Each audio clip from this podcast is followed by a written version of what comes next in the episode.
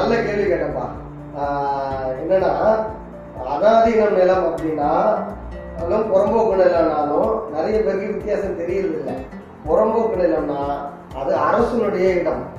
அதாவது தனியார் இடங்கள் எல்லாம் ஒதுக்குனது போக அரசுக்கு கையிருப்பில் இருக்கிற நிலம் எல்லாம் புறம்போக்கு நிலம்.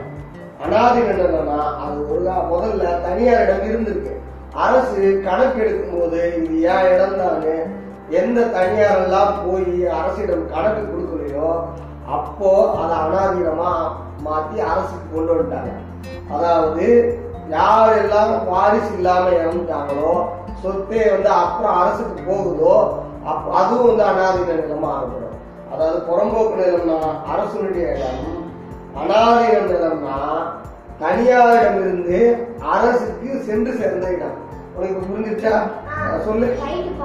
எனக்கும் புரிஞ்சிருச்சு அனாதீன இடம்னா இடம்னா தனியாரிடமிருந்து அரசுக்கு சென்ற இடம். Right super. அரசு அரசு புறம்போக்கு நிலம். புறம்போக்கு நிலம்னா அரசு. அரசனுடைய இடம். மறுபடியும் சொல்லாமா புறம்போக்கு நிலம்னா? புறம்போக்கு நிலம்னா அரசனுடைய இடம். இடம். அனாதீன நிலம்னா தனியாரிடமிருந்து அரசுக்கு சென்ற இடம். ரைட் மக்களுக்கும் புரிஞ்சிருக்கும். நன்றி.